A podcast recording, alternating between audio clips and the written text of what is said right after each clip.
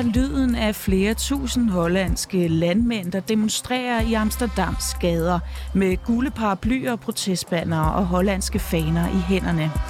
De demonstrerer mod et øh, miljøpolitisk tiltag, som i den grad påvirker deres erhverv.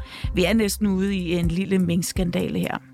Og vi kan potentielt også komme til at se store protester herhjemme i Danmark, for dansk landbrug står over for lignende indgreb. Vi taler i dag med en bekymret landmand og en ekspert.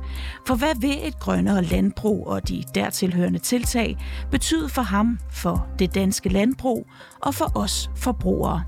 Mit navn er Christine Randa, og det her det er reporterne.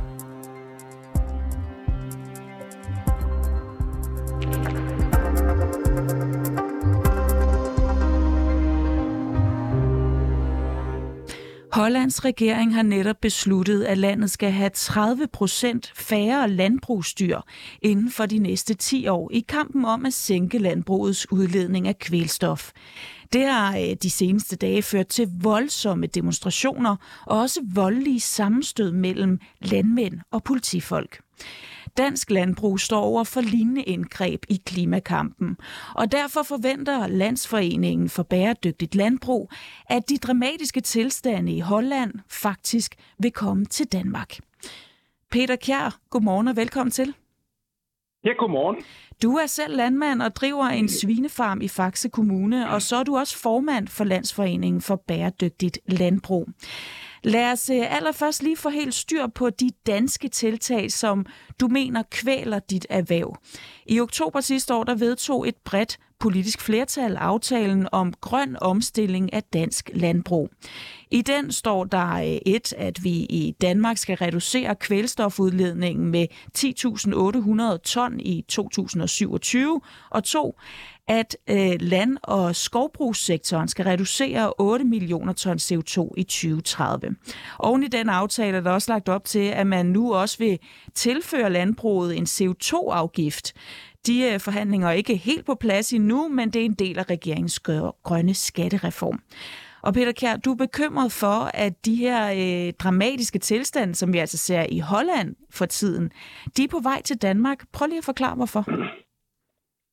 Ja, altså det vil sige, det der foregår i Holland i øjeblikket, er med et lidt andet afsæt, et lidt andet bagtæppe, end det vi har i Danmark lige nu. Men, men det, der bekymrer mig, det er, at de to ting, øh, der foregår øh, altså i Holland, og, og så det, der foregår i, i Danmark i øjeblikket, minder alligevel ret meget om hinanden. Altså, der er dog den store forskel i, i Holland. der er jo sådan 100 millioner dyr, og så, øh, så er det et land, der er lige så stort som Danmark. Der er også cirka tre gange så mange mennesker, som bor i Holland, og, og på den måde er det jo et land, der er meget, meget presset.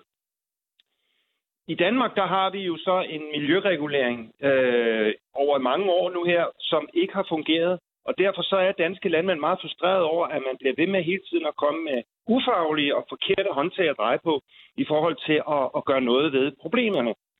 Og så har vi den ting i Danmark, at danske landmænd, de er på kanten, og hvis der kommer meget mere regulering af samme art, og nu også klimaet snakker man om i den grønne skattereform, der vil man jo lave nogle CO2-afgifter, så nogle flade CO2-afgifter, det vil sige, at det skal være lige for alle, sådan at, øh, at vi skal reguleres. Øh, det ser vi bare ikke kan give mening. Man kan ikke regulere på biologiske processer, man kan ikke ændre på en ko, øh, om den prutter eller ej. Øh, og derfor så er det, at, øh, at vi er ved at have fået nok af, af det her tyranni. Hvilke, hvad skal man sige, ligheder er der mellem, øh, mellem Danmark og, øh, og Holland i forhold til, øh, til den situation, vi ser nu i Holland? Jamen i forhold til det, vi ser i, i Holland, der er den lighed, at øh, man vil skære kraftigt ned på øh, produktionen øh, af landbrug i, i Holland, på baggrund af, at man har nogle udfordringer med øh, vandmiljøet. Jeg er så ikke nok inde i præcis, hvad det er for nogle problemer, de har i Holland, så det skal, jeg, det skal jeg ikke gå i detaljer med. Men jeg kan sige, at det er jo, det er jo, det, det er jo lidt det samme bagtæppe, der er på. I Holland, der har landmændene sat sig kraftigt imod, at man vil skære en stor, stor del af deres øh, husdyrproduktion ned. De har immer væk øh, en meget, meget, meget, meget stor, tæt bestand af husdyr, og, og man har sat et program, der koster om til 190 milliarder kroner i gang for at begrænse udslippet af kvælstof i, i Holland. I Danmark har vi jo gjort det i mange år. Der har vi jo i mange år øh, løbende, øh, kan man sige, arbejdet på at regulere landbruget. Men vi har jo bare valgt at bruge nogle håndtag og dreje på nogle håndtag, der ikke virker over for vores vandmiljø. Og det er landmændene godt klar over, og de har selv forslag til, hvordan man kan komme øh, bedre i, i gang med at regulere, så vi får noget ud af det. Og øhm, det lytter man bare ikke til øh, fra politisk hold. Hvis vi lige prøver at fokusere på de tiltag, øh, som der ser ud til at komme i forhold til det danske landbrug. Hvordan forventer du så helt konkret, at de her politiske tiltag vil påvirke din øh, forretning, din, dit øh, erhverv som landmand? Altså, når vi snakker om den grønne skattereform, der kommer her til, øh, til efteråret, hvis ikke der kommer et valg, så bliver det jo nok udskudt. Men der arbejder man jo på at lave en, en, en CO2-afgift på biologiske processer. Jeg er ikke klar over, om, om hvor langt man er rent politisk med forhandlingerne, men, men jeg ved bare, at det, der ligger på bordet nu fra de her miljøøkonomiske råd, så hvor en vismandsrapport er kommet frem med nogle forslag til tre modeller, hvordan man kan regulere, der er et af de mildeste modeller, der vil det betyde for mig omkring en 150-180 kroner per gris, jeg sælger. Og det vil faktisk betyde over en million kroner bare for, for, for min lille bedrift. I gennemsnit... Altså en, en million, en, en mere udgift ja. på 1 million kroner ja. om året, eller hvad taler vi? Om året vil jeg få en ekstra regning på 1 million kroner i, i CO2-afgift. Udover vil... de afgifter og, og ting, jeg betaler i forvejen, ja. Og vil din forretning øh, kunne holde til den mere udgift, hvis den kommer? Jamen, det er klart nej. Det vil den ikke. Og det er samme over hele landet. Øh, dansk landbrug vil ikke kunne holde til så stor en, en, en afgift. Det er jo det samme for dem, der producerer mælk. Det vil betyde op til en krone per liter mælk. Det vil sige, at hele deres øh, konkurrencefordel ved at producere effektivt i Danmark, den forsvinder, fordi det hele drukner i, i, i, i sådan noget som afgifter. Og det betyder op til 900.000 til 1 million også i gennemsnit per, per øh, mælkeproducent i Danmark. Og det er rystende, at, øh, at man gør med det med åbne øjne, at man laver så store tiltag. Det lyder det voldsomt. En... Øh, ja, men tror du, at, tror du, at du og din, tror du, at dine kollegaer, øh, tror du, at du og dine kollegaer har et uh, landbrugserhverv, øh, når vi når til 2030? Ja, det tror vi, fordi at vi håber selvfølgelig på, at det går op for politikerne, at, øh, at det her det har ingen gang på jorden. Vi har lige været igennem det, der hedder en grøn omstilling af dansk landbrug, det vil sige den aftale, som politiske partier foretog i oktober sidste år. Og der står netop i den aftale, at vi skal vi forpligter os til at reducere CO2 i dansk landbrug med op til 65 procent inden 2030. Og der har vi faktisk nikket til og sagt, det kan vi godt, hvis vi virkelig tager os sammen, og er for længst begyndt på at tiltag, både på omkring, hvordan vi har vores dyrehold, hvordan vi fodrer dem, hvordan vi gør i marken, og alle de her ting, som vi har sat i gang, det mener vi faktisk godt, vi kan nå. Hvis vi så får en øh, CO2-afgift i den størrelse oven i hatten, så når vi jo aldrig at komme i gang, for det koster rigtig mange penge at lave den grønne omstilling. Og hvis vi fjerner indtjeningsgrundlaget, så er der jo ikke nogen, så er der jo ikke nogen forretning i dansk landbrug mere. Så kan vi lige så godt stoppe. Eller vi bliver presset ud af markedet. Vi bliver tvunget til at stoppe, kan man sige. Det lyder lidt som om, at du ikke føler, at der bliver lyttet nok til jer i forhold til at finde en løsning på, hvordan man laver den her grønne omstilling. Nej, det gør der bestemt ikke. Altså, vi har jo haft mange forslag til, hvordan man kunne gøre, også omkring det her med, øh, med næringsstofferne, som de jo klager så meget over i Holland. Der har vi jo foreslået, at vi rent faktisk dyrker afgrøder, som øh, optager det kvælstof, der er i jorden. Og det har, øh, det har man ikke lyttet til øh, i regeringen, selvom vi har sagt gentagende gange, at hvis man bare dyrker vintersted, altså korn, der ligger vinteren over, så vil man jo kunne optage det kvælstof. Men vi er jo tvunget til at lave en markplan efter regeringens ønsker. De har altså ikke forstand på landbrug. Det har vi ude på landet. Du stod øh, jo bag sympatiprotester for minkerhvervet, da, da det blev nedlagt. Nu er det dit øh, eget erhverv, som står for skud, så at sige. Har I planlagt protester allerede nu? Øh, vi er i gang med det. Altså, det vil sige, jeg er ikke personligt i gang med det. Jeg er bare blevet orienteret om, at nogle øh, græsrodsbevægelser rundt omkring i landet, de arbejder hårdt på at få lavet nogle øh, demonstrationer. Jeg ved ikke, hvor langt de er med det. Jeg ved bare, at det her det, det virker som om, det er mere voldsomt, end det var tilbage i november 2020, hvor minkerværet det, det blev nedslagtet. Du siger, det virker sige, som om, det er mere voldsomt. Øh, på hvilken måde? Hvorfor får du den fornemmelse? Jamen, det gør jeg, fordi at man var jo voldsomt frustreret over det, der foregik med minken tilbage i, i, i 2020, på baggrund af, at man ikke lyttede til veterinæreksperter, man lyttede ikke til, til forskere, der vidste noget om, det faglige i, at når, når, en, når, en, når en bestand af dyr, husdyr, de er smittet, hvad der så sker med det. Øh, det og om, om, og det, det, det lyttede man simpelthen ikke til. Man lyttede kun til, øh, til en større skare af eksperter, som, øh, som regeringen de så brugt rådene fra. Og lige sådan med det, jeg nævnte før, man lytter ikke til landbruget. Vi har løsninger til, hvordan vi kan øh, gøre noget ved miljøet, og hvordan vi kan gøre noget med klimaet. Man lytter overhovedet ikke til os. Øh, man kører bare i sin egen gang, og det betyder jo så, at, at man bliver frustreret, og, og, og så må vi jo gøre opmærksom på, hvad det er, vi kan, og hvad det er, vi vil, ved at foretage nogle kampagner. Ikke? Så det er sådan set det, jeg hører ude på landet.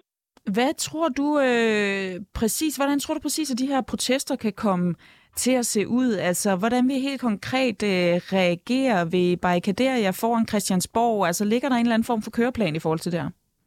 Nej, det, det ved jeg ingenting om overhovedet. Det er for tidligt at sige, hvad man, øh, hvad man påtænker at gøre. Men, men det er i hvert fald ingen tvivl om, at det er, jo, det er jo ikke for sjovt, det her. Altså, landmændene, de er mega frustrerede over, at de så gerne vil klimaet, de vil så gerne miljøet det på den rigtige måde. Og det er vi jo i forvejen, og det har vi jo gjort i mange år. I forvejen ligger Danmark faktisk nummer et med henblik på udledning øh, af klimagasser per, per kilo produceret fødevare. Så, så det, er jo, det, er jo en trist, øh, det er jo en trist ting, at man ikke kan tale sammen, og man ikke kan gøre noget i nogle af de tiltag. Og, og, og, og vi har jo bare fået en masse henvendelser fra landmænd over hele landet, der føler sig frustreret over det.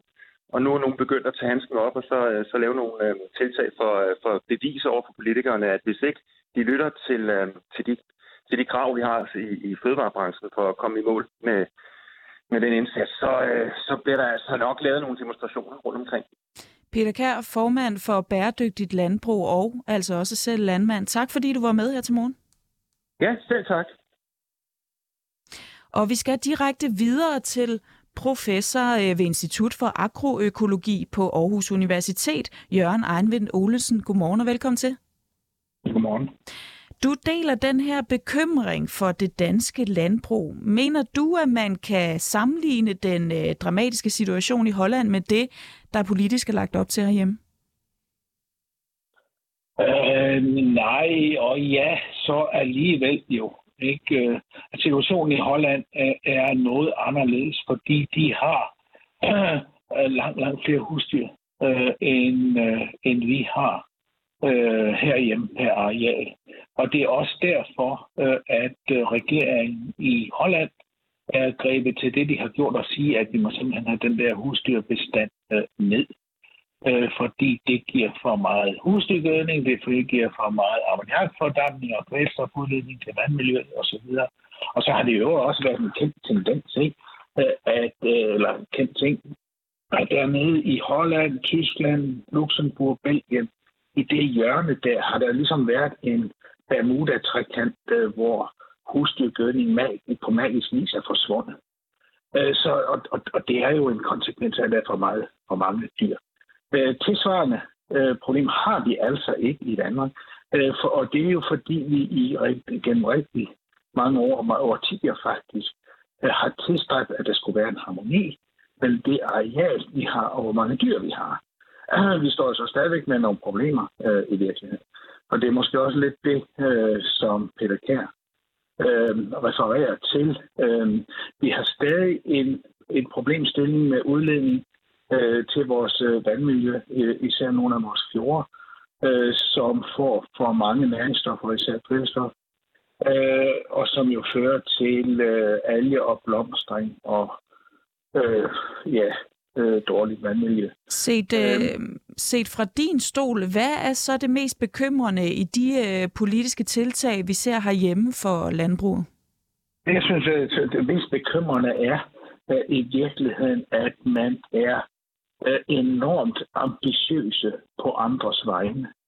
Øh, og også uden reelt at have øh, virkemidlerne øh, til det. Altså noget, man ved, der virker.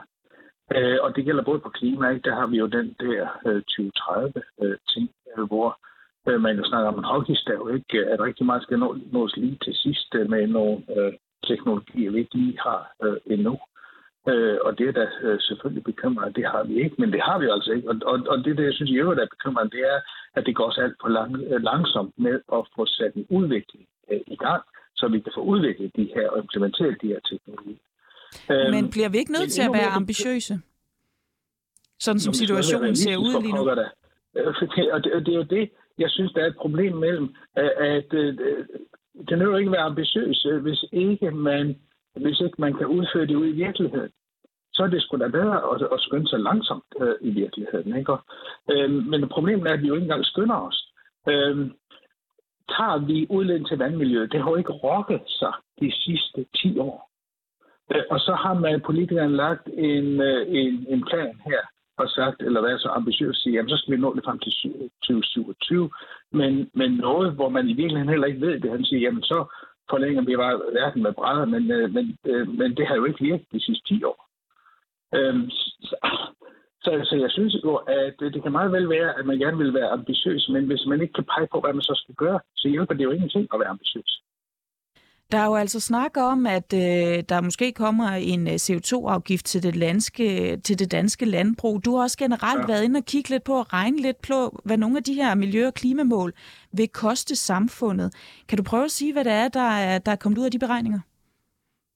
Ja, nu har jeg ikke øh, så meget regnet på omkostningerne øh, i virkeligheden, men jeg har kigget lidt på øh, i virkeligheden, hvad øh, hvis vi nu skulle opnå øh, vores øh, kvælstofudledningsmål, altså lidt af det samme, som vi har i, i Holland. Ikke? Hvad vil det så betyde? Og det vil betyde en braklægning på omkring 25 til en procent til en tredjedel måske af dansk øh, landbrugsjord. Og det er jo ekstremt mange milliarder, øh, vi snakker om øh, der, som landbruget kommer til at gå glip af. Og i sidste ende vil jeg jo da vurdere, skal kompenseres øh, samfundet. Så det er ikke den vej, vi skal gå. Vi skal jo have nogle andre tiltag, fordi det vil jo heller ikke hjælpe på verdens fødevareforsyning. Ikke? Fordi i forvejen siger øh, jo øh, også kommissionen i dag, ikke også, at nu skal vi til at holde op med at braklægge, vi skal producere mere korn. Så vi skal have fundet noget andet, vi kan gøre øh, på de øh, arealer, som, så de udleder både mindre CO2 og mindre kvælstof til vandmiljøet. Og det er den indsats, jeg i virkeligheden efterspørger, at man kommer langt mere i gang med. Og det skal altså ske i et samspil også med landbrugserhvervet. Øh, og, og, og der synes jeg også, at Peter Kjær har en point. Ikke? Fordi øh, det, jeg, det, jeg kan se over de sidste to, tre, fire år, er, at øh, landbrugserhvervet er blevet meget mere proaktiv og langt mere øh, indstillet på, at noget skal gøres. Ikke? Øh, men det kræver jo altså også en positiv venlige fra alle, der er involveret i det her. Også miljø, også øh, myndigheder øh, og politikere. Lige her til sidst, så bliver jeg nødt til at spørge dig ind til den her merudgift, som vi jo også hørte Peter Kjær tale om. Han sagde, at han personligt øh, ville få en merudgift på 1 million om året. Han talte også om mælkeproducenterne, der vil have en merudgift. Jeg tror, det var på en krone per, øh, per liter mælk. Hvad kommer det til at betyde for os forbrugere egentlig? Uh, ingenting, uh, tror jeg, uh, fordi uh, uh, vi lever jo i en uh, globaliseret uh, verden, uh, hvor vi uh, lige så godt kan få hovedet på, uh, altså vi får jo en uh, meget stor del af vores fødevarer uh, fra udlandet uh, i forvejen, ikke? Så med mindre udlandet også kommer til at indføre tilsvarende afgifter osv., det er der ikke noget, der, tager, der, der tyder på overhovedet, uh, så kan vi jo bare importere de fødevarer. Uh, så, så det kommer ikke, øh, jeg tror ikke, det er forbrugeren, der kommer til at betale det her. Øhm, jeg tror også, der er et spørgsmål om, hvordan kommer det her til at fungere i, i virkeligheden. Ikke? Øh, om nogle af de midler så bliver tilbageført erhvervet på en eller anden måde, så man øh, alligevel bliver kompenseret for. Øhm, nej, øh, forbrugerne kommer ikke til at mærke det her. Øh, det er dansk landbrug, der kommer til at mærke det, og fødevareproducenter. Så hvordan tror du, at øh, dansk landbrug kommer til at se ud i 2030, hvis, øh, hvis de her ting bliver gennemført? Jamen, jeg håber meget, øh, at øh, man kan få skyndet noget på noget teknologiudvikling. Fordi ellers kommer vi jo til at eksportere en del af den her produktion, især husdyrproduktionen. Øh, og det kommer til at blive eksporteret, tror jeg, til nogle østlande i Europa. Og det kommer ikke til at hjælpe på klimaet, fordi der, derovre vil man jo så producere til en højere CO2 det vi gør Så, så, så hvis, hvis det kommer til at foregå på den måde, så er det jo tudetosset øh, fordi det hjælper ikke på, på, øh, hjælper ikke på klimaet, og det kommer til at gå ud over vækst og beskæftigelse, og især beskæftigelse i danske landdistrikter. Jørgen Eivind Olesen, professor ved Institut for Agroøkologi på Aarhus Universitet. Tak fordi du var med. Velkommen. Og til efteråret, der øh, kommer udspillet til, hvordan en ny CO2-afgift kan se ud for landbruget og transportbranchen, som altså er en del af regeringens grønne skattereform.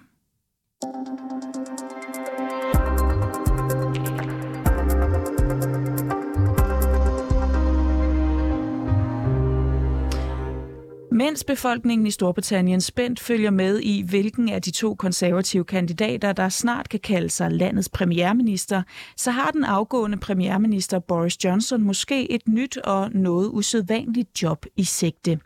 En ny ukrainsk underskriftindsamling lægger i hvert fald op til at gøre Boris Johnson til ukrainsk statsborger og give ham posten som landets premierminister. Ja, du hørte rigtigt. Og øh, det skal vi tale mere om nu sammen med dig, Claus Reinholdt. Jeg skal lige høre, om du kan høre mig. Det kan jeg. Perfekt. Du er dansk journalist i Ukraine, og øh, du er med os fra den sydukrainske havneby Odessa, som de seneste dage har været under angreb fra russerne. En by, hvor Boris Johnson er mega populær, som du selv øh, har formuleret det. Hvorfor er ukrainerne blandt andet i Odessa så positivt stemte over for øh, netop Boris Johnson? Jamen, Boris Johnson, han har hele tiden været den øh, europæiske leder, eller vestlige leder, som har virkelig støttet ukrainerne. Øh, Storbritannien har sendt masser af våben. Boris Johnson han har besøgt Zelensky flere gange. Så derfor øh, ser man her i Ukraine på Boris Johnson som en, man virkelig kan stole på, og en, som virkelig støtter ukrainerne i deres øh, kamp mod den russiske invasionsmagt. Øh, alene her i Odessa er han blevet æresborger, og der er sågar også snak om, at man øh, godt kunne tænke sig, at han måske en, en dag kunne blive guvernør her i Odessa Oblast. Det er sådan Odessa-amtet. Øh, og, og det er måske ikke helt øh, umuligt. Faktisk, øh, nu ved jeg selvfølgelig ikke, hvordan Boris Johnson han selv stiller sig over for det forslag, men øh, den tidligere georgiske præsident Mikhail Saakashvili, han var faktisk øh, for år tilbage selv guvernør her i Odessa, så, så derfor øh, må man sige, det er faktisk ikke helt øh, umuligt. Og når man læser om Ukraines forhold til Storbritannien øh, siden Rusland begyndte sin invasion, så er det jo også næsten umuligt at komme udenom Boris Johnson, der er, er nogen jo nærmest bliver beskrevet som en slags kultfigur. Hvad er det sådan helt præcis øh, ved Boris Johnson, der, øh, der har gjort, at han har fået ukrainernes gunst øh, i den her målstok? Selvfølgelig først og fremmest fordi, at han har øh, sådan øh, åbent, øh, eller åbent støtter Ukraine i deres kamp mod Rusland, og så igen også fordi, at de våben, der er blevet sendt øh, hertil under øh, Boris Johnsons øh, vagt, det, det, det er noget, der gør indtryk her i, øh, i Ukraine. Men så tror jeg også, det er hans fasong, øh, hans øh, sådan meget øh, åbne fasong, det der meget vilde hår, som han har, og så også det der med, at han ikke er som øh, de fleste andre vestlige europæiske ledere. Han er øh, jo meget sådan øh, udadvendt og måske sådan lidt, øh, lidt nørdet, og det tror jeg godt, at, de, at mange ukrainer de faktisk godt kan lide, at han ikke er sådan en, en mand, der er i super meget kontrol, men alligevel så har han faktisk styr på det, som han går rundt og laver. Øh, I Kiev eksempelvis, jamen, der ser man øh, portrætbilleder hænge af, af Boris Johnson, altså malede portrætter, øh, hænge i, i flere billeder, eller undskyld, i flere butikker.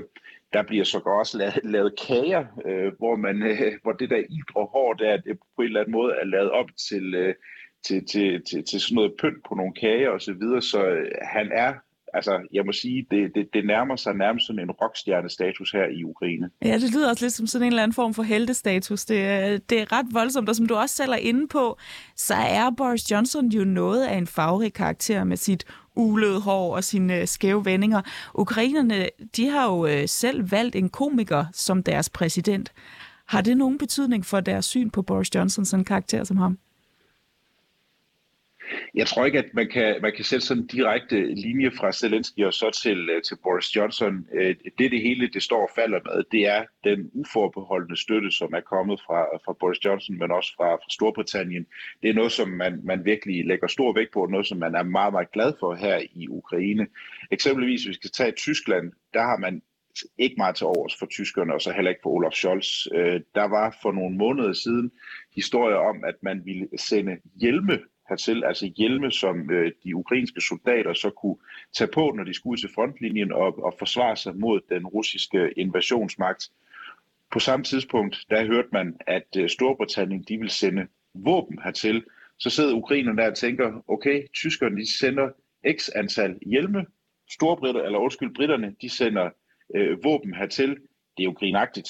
Øh, så derfor igen, det er simpelthen fordi, at man har den der kæmpe store materielle støtte fra, fra Storbritannien, men så også det der med, at øh, Boris Johnson han i sin, i sin retorik og den måde, som han, han, øh, han taler på, øh, ikke lægger fingrene imellem. Han er for Ukraine og imod den russiske invasionsmagt. Og det er, det er noget, som man, man, man ikke rigtig kan glemme her i Ukraine, og det er noget, man, man er meget, meget glad for.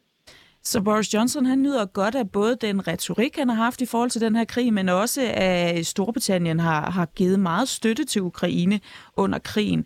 Øh, men den største bidragsyder, det er jo ikke Storbritannien, det er jo USA. Hvorfor får øh, Joe Biden for eksempel ikke den samme persondyrkelse, som vi ser i forhold til Boris Johnson? Jamen det skyldes blandt andet den måde, som, øh, som Joe Biden han er på, kontra den måde, som Boris Johnson han er på. Øh, Boris Johnson han har været på besøg flere gange, og så er der også det der med, at Ukraine de kan også godt mærke, at der er et personligt bånd mellem øh, Boris Johnson og, og, og, og deres egen præsident øh, Zelensky. Zelensky han har jo lige blevet, fået en, øh, en Churchill-orden fra øh, Boris Johnson, så det er lidt, øh, du ved, sådan noget, man, man, man sidder som to gode venner og har det rigtig, rigtig sjovt, og så derfor så kommer man lige med sådan nogle skulderklap en gang imellem. Du får lige sådan Churchill-orden her, jamen det er fint nok, du bliver æresborger i, i Odessa, og man laver en underskriftsindsamling for, at du øh, på et eller andet tidspunkt måske skal få et ukrainsk øh, øh statsborgerskab, og så er der jo også tale om, at der er nogle ukrainer, der godt kunne tænke sig, at Boris Johnson han måske kunne blive premierminister. Det er så ikke lige noget, den, den ukrainske forfatning åbner op for, men, men ikke desto mindre, så er det i hvert fald et tegn på, at man, man er helt vild med, med, med Boris, Boris Johnson. Men jeg tror, det hænger sammen med, det er den fasong, som Boris Johnson han er på, i forhold til den måde, som Joe Biden han er på. Mm. Og så er der også noget andet, Amerikanerne, ja, det er rigtigt nok, de har sendt, øh, altså det er jo den aller, aller største bidragsyder, hvis man kigger på, på våben og så videre. Men der er også et lille arbejde ved det, og det er eksempelvis, hvis vi tager helt konkret de øh, raketsystemer, som der er blevet sendt til Ukraine, der hedder HIMARS. Det er et raketsystem, som der kan skyde op til 300 km væk fra der, hvor man stiller det her raketsystem op. Det system, som ukrainerne har fået indtil videre, det kan kun i situationstegn skyde 80 km. Ukrainerne vil meget gerne, gerne have den der, som kan skyde 300 km, fordi så kan de ramme dybere ind i det område, hvor russerne har taget kontrollen over Ukrains territorium. Ifølge amerikanerne, så gør de det ikke, fordi at de er bange for, at ukrainerne de vil skyde med de her raketter, som der kan række 300 km, ind i selve Rusland. Og her er sådan meget, ah, nu er I simpelthen for faderagtige, altså at I stoler ikke på os, at vi godt kan håndtere den opgave, at vi naturligvis aldrig nogensinde vil affyre de raketter ind på russisk territorium, men kun på det territorium, som russerne lige nu øh, øh, kontrollerer. Jeg tror også, at det hænger sammen med hele historien om, hvorfor at man måske er man er glad for USA, det er slet ikke nogen tvivl om, men man ser stadigvæk i Ukraine USA som den der far faderlige type, som ligesom løfter pegefingeren en gang imellem over for okay, Nu skal I lige også lige huske at gå ud og vaske fingre, inden du skal sætte dig til bordet og alt det der. Og I kan ikke få de der raketsystemer, som der kan skyde 300 km, fordi vi stoler ikke lige helt på jer endnu. Med Storbritannien, der er noget helt andet. Det er sådan en uforbeholden støtte. Det er, at vi stoler på jer. Vi er sikre på, at I sagtens øh, kan håndtere de her øh, øh, kraftige våben, som vi sender øh, ned til jer. Mm. Så det hænger også sammen med det, tror jeg. Det lyder som om, at der er en rigtig bromance i gang. Både mellem øh, Boris og øh, Zelensky, men også mellem øh, ukrainerne og Storbritannien. Det er nemlig rigtigt. Perfekt. Uh, tak fordi du var med, Claus Reinholdt, altså dansk journalist i Ukraine, som lige nu befinder sig i Odessa i det sydlige Ukraine. Der er øh, allerede øh, mindst 2.500 ukrainere, der har skrevet under på, at de vil give ukrainsk statsborgerskab til Boris Johnson. Og hvis indsamlingen får 25.000 underskrifter, så skal Ukraines præsident Volodymyr Zelensky forholde sig til den her opfordring.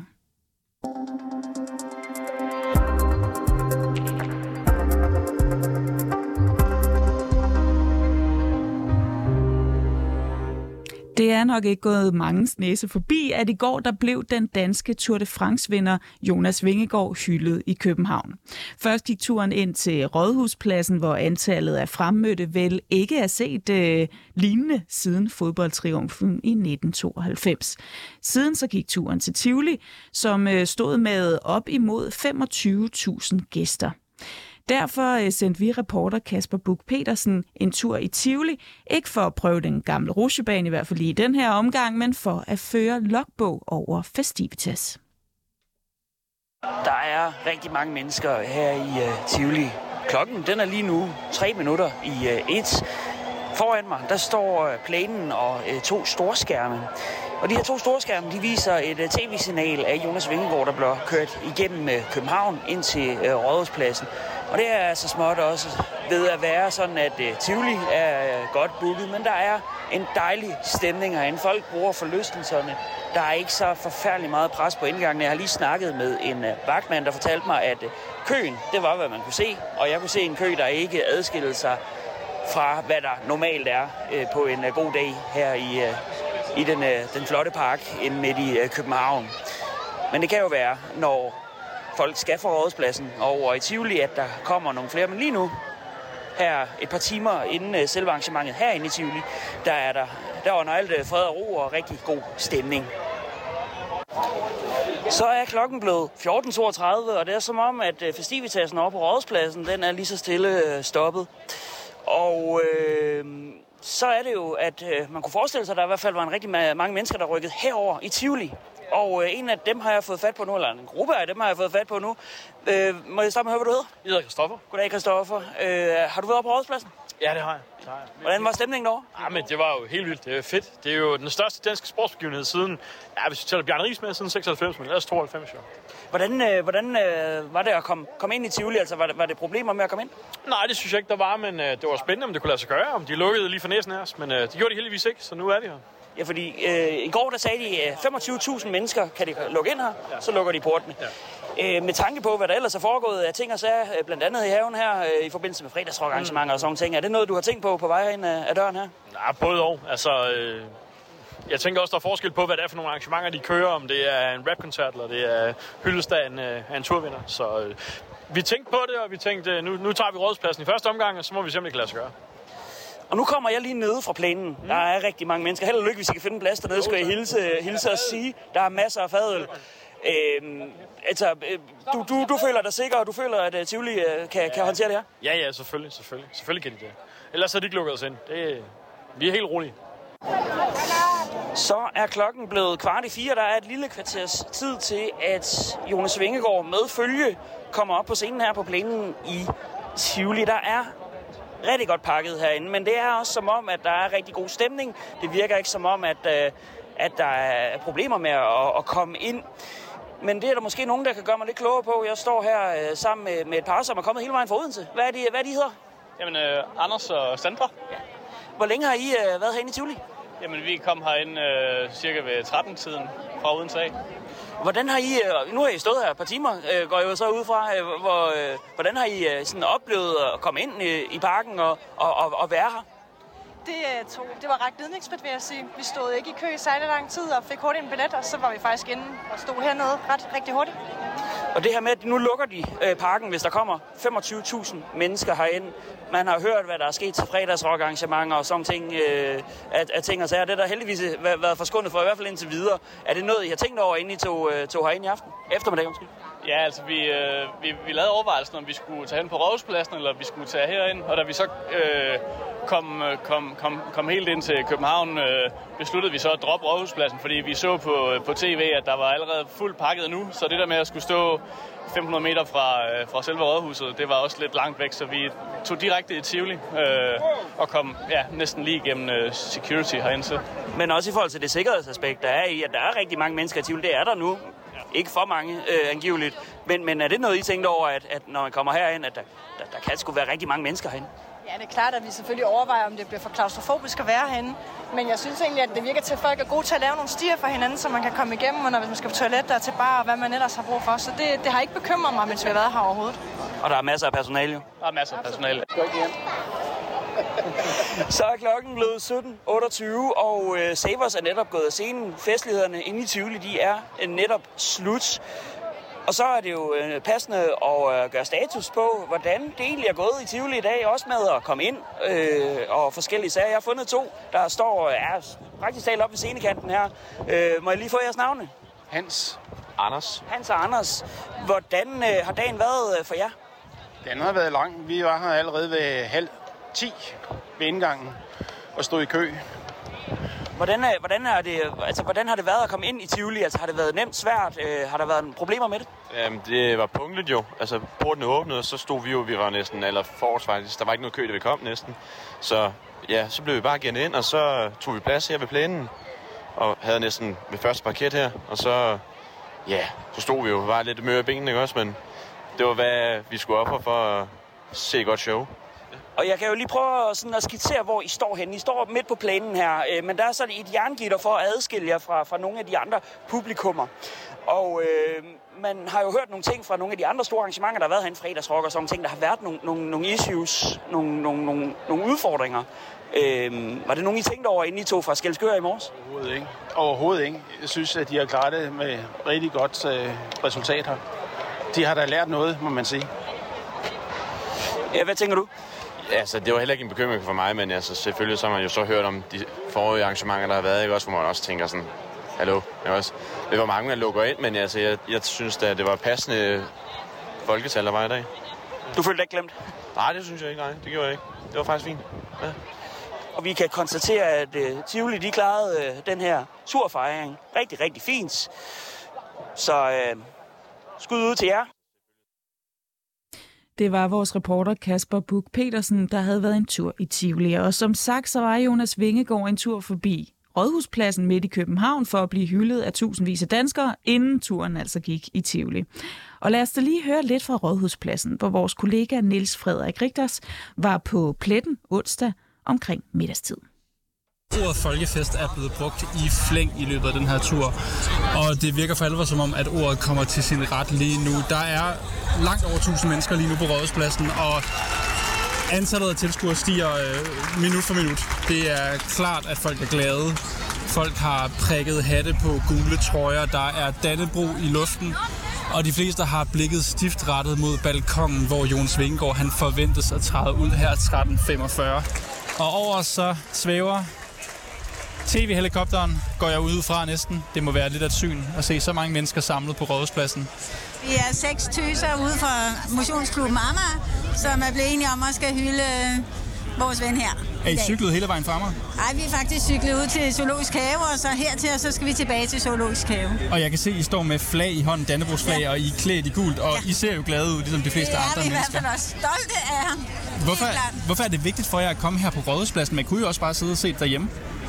Jeg synes, det er vigtigt, at vi viser Vingegaard, at hvor stor han er i vores hjerter. Nu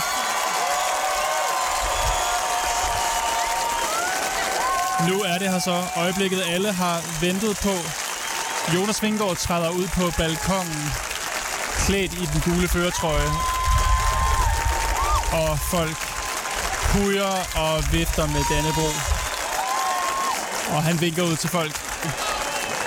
Det er en populær herre, der bliver hyldet i dag.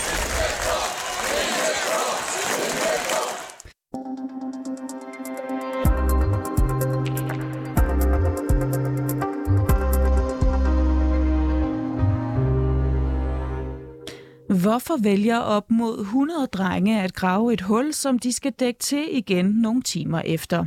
Og er det ikke spild af ressourcer for kommunen, politiet og andre myndigheder? I løbet af sommeren har en håndfuld drenge på TikTok faciliteret store graver-happenings, hvor op mod 100 drenge har mødtes for at grave store huller ude ved stranden langs kysten ved København.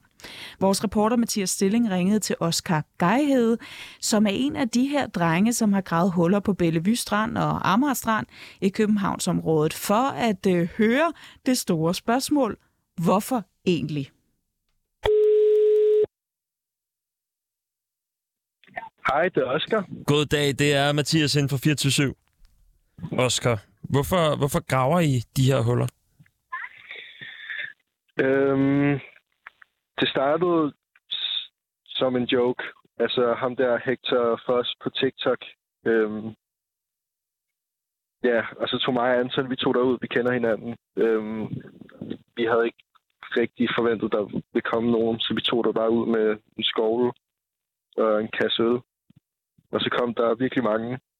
Og så nu, for mig i hvert fald, der er det det der med at komme ud, og så bare møde en masse nye mennesker, og så bare hygge virkelig meget.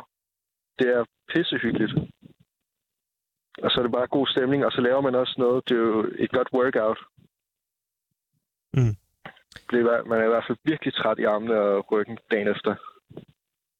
Hvorfor tror du, at øh, det lige er at grave huller, som det er, øh, som det er blevet til?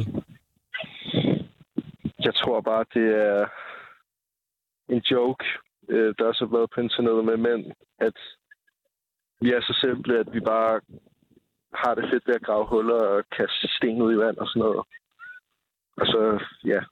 Vil du ikke fortælle mig, fra A til Z, hvordan er den dag, den forløb?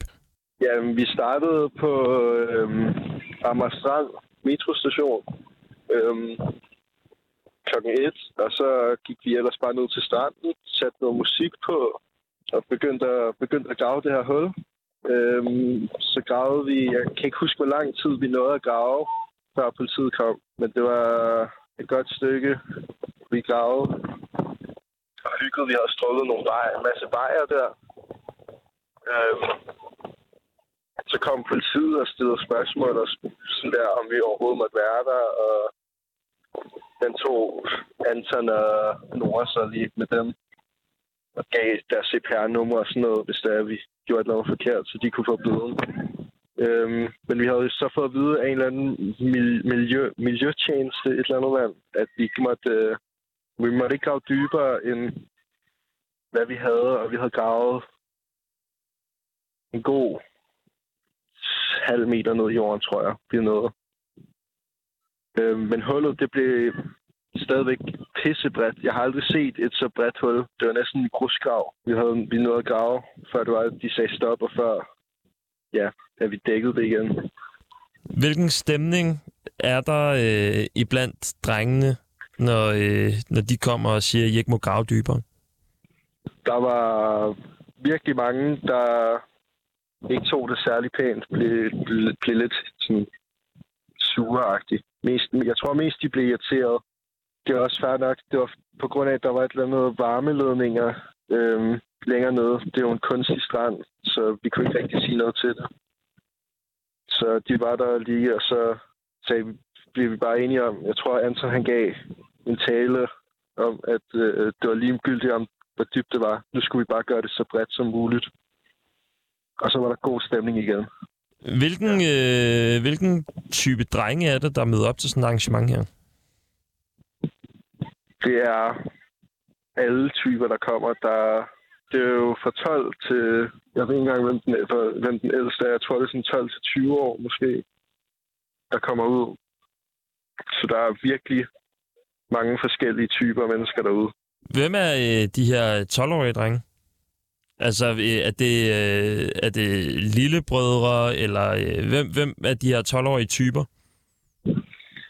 Jeg tror bare, det er folk, der eller de har bare set TikTok'en, og så har de bare snakket med deres venner og sagt, at det kunne være sjovt. Ligesom mig og Anton. Mm. Og så er de bare taget ud. Jeg vil også gerne høre, øh, de drenge, som I ikke kender, ja. øh, hvad, hvordan taler man med, med nogle drenge, som man skal til at grave et hul med, som man absolut ikke kender? Og altså, det sker bare naturligt. Så går man lige hen, kan ikke låne skov, og så står man bare lidt og snakker med dem, og måske drikker nogle øl med dem, og ja, lærer dem at kende. Altså, mig og Anton, vi tog os videre, efter vi havde gravet hullet sidst sammen med nogle drenge. Og så tog i byen. I gravede de her huller, og øh, der kommer jo også øh, forskellige myndigheder ud og fortæller jer, hvad I må og hvad I, øh, hvad I ikke må. Øh, mm. Er det ikke, hvis man ser det fra for eksempel politiets eller kommunens side, er det så ikke en lille smule spild af, af ressourcer, at øh, politiet skal ud og holde øje med nogle drenge, som graver et stort hul? Jo, det synes jeg, det er. Øhm, men det er selvfølgelig også færre nok, fordi der er jo været virkelig meget dårlig omtale med os unge strikkekultur og bare generelt, hvordan vi opfører os. Så jeg kan sådan set godt forstå, hvorfor der kommer folk ud, øhm, og lige vil være sikker på, at vi opfører os ordentligt.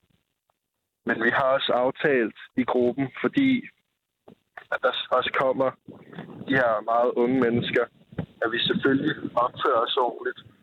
Øhm, og så hvis der kommer politi ud til os, så snakker vi jo selvfølgelig bare med dem og gør, gør dem sikre på, at vi nok skal opføre os ordentligt og fylde hullet og sådan noget. Det er lidt spild, fordi vi har styr på det. De kunne bare have ringet til Anton eller en af de andre, hvis de kunne få fat på deres nummer selvfølgelig. Beviser I noget over for, øh, for resten af Danmark om, at, øh, at ungdommen godt kan finde ud af at opføre sig ordentligt? Ja, både og. Fordi der er stadig, stadigvæk mange blandt de meninger, i hvert fald kunne jeg læse på Facebook-artiklerne, med at de gamle synes, at det er tidsspil, og at vi forhåbentlig graver hullerne fat, og de synes, at vi er så åndssvage. Men det er jo ikke mere, at det er jo ikke andet, end at vi bare kommer ud og får noget frisk luft, og så graver vi et hul og hygger. Sådan lød det fra Oscar Geihed, som altså er en af dem, der har gravet hullerne. Vi har også henvendt os til Københavns Kommune og fået det her skriftlige svar. Forvaltningen, politiet og kystlivredderne var opmærksomme på havningen og sørgede for, at de unge mennesker dækkede hullet til igen, da de var færdige med at grave. Forvaltningen har efterfølgende sikret, at hullet er forsvarligt dækket til. En tilsynsførende fra Sikkerhedsstyrelsen tog i weekenden fem boder på Vorbasse Marked i at sælge ulovlige e-cigaretter med farverige smagsvarianter. Det oplyser Sikkerhedsstyrelsen i en pressemeddelelse. Og til dem, der ikke lige kender Vorbasse Marked, så ligger det i Vorbasse i Sydjylland og er et af Danmarks største markeder. Tidligere her på reporterne, der har vi talt om de såkaldte puffbars, altså de her ulovlige, farverige, velsmagende e-cigaretter, som sælges ulovligt i kiosker landet rundt, og altså også på Vorbassemarkedet. Jeg ringede til Jeroen Schøttemeier, formand og ham, der står for at uddele krampladser på Vorbassemarkedet, for at høre, hvor længe salget egentlig stod på, og hvornår de selv fandt ud af, at der var gang i noget ulovligt. Vi blev kontaktet af politiet i løbet af, jeg tror det var fredag eller lørdag, blev kontaktet af politiet, at de havde observeret, at der var nogle steder, hvor de solgte ulovlige e-cigaretter. Og hvad tænkte du, da du hørte det? Jamen, øh, det var så ikke mig, der, der modtaget den besked, men en af mine kollegaer i kramudvalget og, og modtaget den besked. Og øh, i, i aftale med politiet, øh, så gik vi så over til de øh, forskellige øh, boder. Det var, I det tilfælde var det så tre boder. Og øh, i løbet af fredag eller lørdag, det kan jeg ikke lige huske, så øh, gik vi over til de, de handlede i kammer og sagde simpelthen, at de skulle pakke deres ulovlige varer sammen. Og øh, ja, få det, få det væk fra, fra salgstedet. Men hvad tænker du selv om, at, øh, at der har været nogle boder på, på dit marked, som har solgt øh, ulovlige produkter? Jamen, det er altid, øh, det er altid træls. Rigtig træls. Øh, vi har haft øh, sagerne før med kopivarer og lignende sager, og det er altid rigtig træls, hvis der bliver solgt nogle ulovlige varer på vores marked. Og hvordan sikrer I jer egentlig imod, øh, at øh, det her sker, hvis vi starter med, hvordan får man for eksempel i første omgang en bod på Vorbas marked? Jamen, der er to muligheder. Man kan få en invitation, eller man kan selv gå ind på vores hjemmeside og søge om en, en stadeplads. Øh, dem, der får en invitation, det er de, som vi kalder de gamle bestående krammer, som har været på vores marked før i længere tid. De får igen en invitation til januar måned for at spørge, har I lyst til at komme igen? De nye krammer, de kan simpelthen gå ind på vores hjemmeside og, og søge om en plads. Og man tjekker ikke de her, øh, de her folk, eller, eller spørger, hvad det er, de har tænkt sig at sælge på markedet? Jo, de skal angive, hvad de sælger, og så fortæller de simpelthen øh, de, deres varer, hvad de, hvad de gerne vil fortælle. Hvad de gerne vil sælge, undskyld. Og hvad ved I noget om de her boder, der er taget i at sælge ulovlige produkter? Hvad havde de sagt, at, øh, at de i virkeligheden ville sælge til Vorbas marked? Ved du det, det ved jeg faktisk ikke, men uh, de havde i hvert fald ikke oplyst, at de ville sælge e-cigaretter. I hvert fald ulovlige e-cigaretter. Vidste de egentlig på forhånd, at lige præcis det her øh, nikotinprodukt var ulovligt? Øh, jeg personligt vidste først, fik det første at vide, der øh, første dag på markedet, torsdag eller fredag, fik jeg det at vide. Jeg var ikke opmærksom på, at det var ulovligt siden 1. januar i år. Men øh, min kollega gjorde mig opmærksom på det. Kan I, øh, kan I garantere på Vorbass marked, at der ikke bliver solgt øh, andet ulovligt øh, i fremtiden? Vi kan, vi kan aldrig garantere, men vi skal selvfølgelig gøre vores bedste. Øh, nu er e-cigaretter ikke så svært at, at se, om de er lovlige eller, eller lovlige. Men for eksempel kopivarer, det er altid rigtig svært øh, at se, om det er kopivarer eller rigtige varer. Det, det kan vi personligt øh, som organisator af Vorpsværket ikke, ikke se. Det, er vi, det har vi brug for hjælp fra myndighederne. Så vi har brug for et samarbejde, som kan, som, hvor myndigheder kan sige til os, ved du det er en ulovlig kopivare, og, og vi burde skaffer de de varer, og, og standen skal helst lukkes. Og så kan vi så lukke standen. Så hvor meget er myndighederne, og hvor meget er jer, når det kommer til kontrollen af de her boder? Jamen, øh, det er et godt samarbejde. Både myndighederne går rundt på pladsen, og øh, det er både øh, levensmiddelkontrol, øh, det er skattevæsenet, øh, det er brandvæsenet, det er politiet, det er sikkerhedsstyrelsen. De går selv rundt tit enten uniformeret eller i, i ja, med en privat tøj. Og så går vi også selv rundt. Vi har hver gang har vi 6-8 kramvagter, som vi kalder dem, som går rundt på markedspladsen og holder øje med sikkerheden, især service, svar på spørgsmål, men og så var de sælger de forskellige båder. Og hvor opdateret er de her folk på, hvad der er af, af nye produkter, som er, øh, som er gjort ulovlige? Jamen, inden de starter deres vagt, øh, så bliver de altid lige informeret, altid lige briefet, øh, hvad de skal være opmærksom på. Og øh, hvis der så er for eksempel øh, e-cigaretter, så får de at vide, at de skal holde øje med, at øh, der bliver solgt ulovlige e-cigaretter på markedet. Og når de så konstaterer det, at øh, de tror, de har en formodning om, at der er ulovlige e-cigaretter, så kontakter de noget, der hedder en krammerkontor, hvor, hvor jeg og mine øh, kolleger sidder. Og øh, hvis vi har en formodning om det, så kontakter vi selvfølgelig myndighederne og myndighederne må så konstatere, øh, om det er ulovligt eller lovligt. Du var lidt inde på i starten det her med, hvordan du fik det at vide, og hvornår du fik det at vide. Men hvor længe har de så nået at, at have den her bod og potentielt kunne, kunne sælge de her øh, ulovlige nikotinprodukter, inden de blev, øh, de blev lukket, de her boder, der er tale om? Jamen, jeg, jeg har en formodning om, at øh, hele torsdagen, øh, der har de uh, solgt nogle ulovlige varer. Uh, og jeg tror, i løbet af, af fredagen, der har de så, uh, er de så blevet opdaget og uh, er blevet bedt om at uh, tage deres varer væk.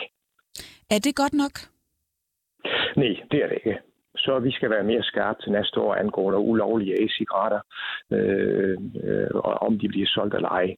Til forsvar må jeg sige, at øh, det er forsvaret en ny øh, regel fra 1. april, så vi har simpelthen ikke været øh, opmærksom nok på det. Men det er det så til næste år. Har I overvejet at lave om i noget i forhold til, til den måde, I kontrollerer boderne på, øh, efter I har oplevet det her i år? Jamen i hvert fald næste år får i hvert fald øh, mine kramvagter, eller vores kramvagter, besked på, at de skal holde øje med e-cigaretter. Og hver eneste gang de, øh, de har e, øh, kan se e-cigaretter, så kontrollerer vi selvfølgelig øh, lige den både, om det er lovlige e-cigaretter eller ulovlige e-cigaretter. Og det var altså Jeroen Schutemeyer, formand, og ham, der står for at uddele krampladser på Vorbas Marked, som jeg havde talt med her. Og det var alt, hvad vi havde på programmet i dagens udgave af reporterne. Simon Porse var producer, og mit navn er Christine Randa. Vi er tilbage igen i morgen.